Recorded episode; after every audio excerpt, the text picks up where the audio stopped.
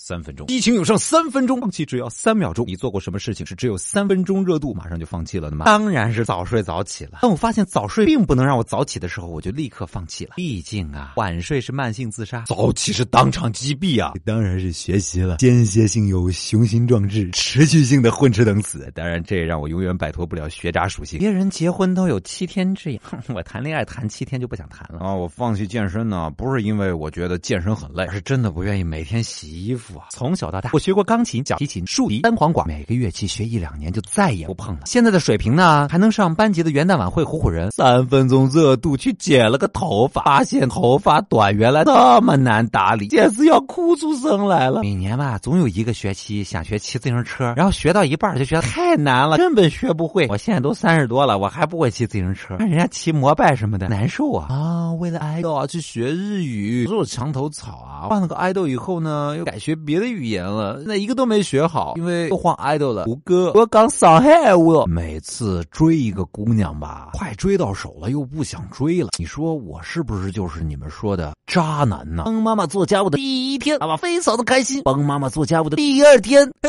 呵呵，根本没有第二天。因为三分钟热度，问过数学老师几道问题，导致数学老师每天下课呢，用期待的目光看着我，看着我。可是我真的不想学数学呀，其他的都还还是玩手机呢，绝对没有。三分钟热度，只要三秒钟拿起来我就放不下来了。现在网络这么发达，每天都会被安利很多有意思的事情，谁还没有过三分钟的激情热度？是不是？其实只要你知道自己要的是什么，有所坚持的东西，其他的事情退了就退了。你有什么做过的三分钟热度的事情要跟我们分享吗？查找公众微信号，找到小传说，或者在我们的音频下方直接留言。当然了，也可以说说不止三分钟的那些热度哟。诶，诶。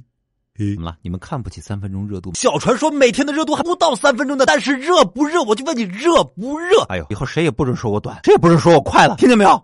听见没有？你们都。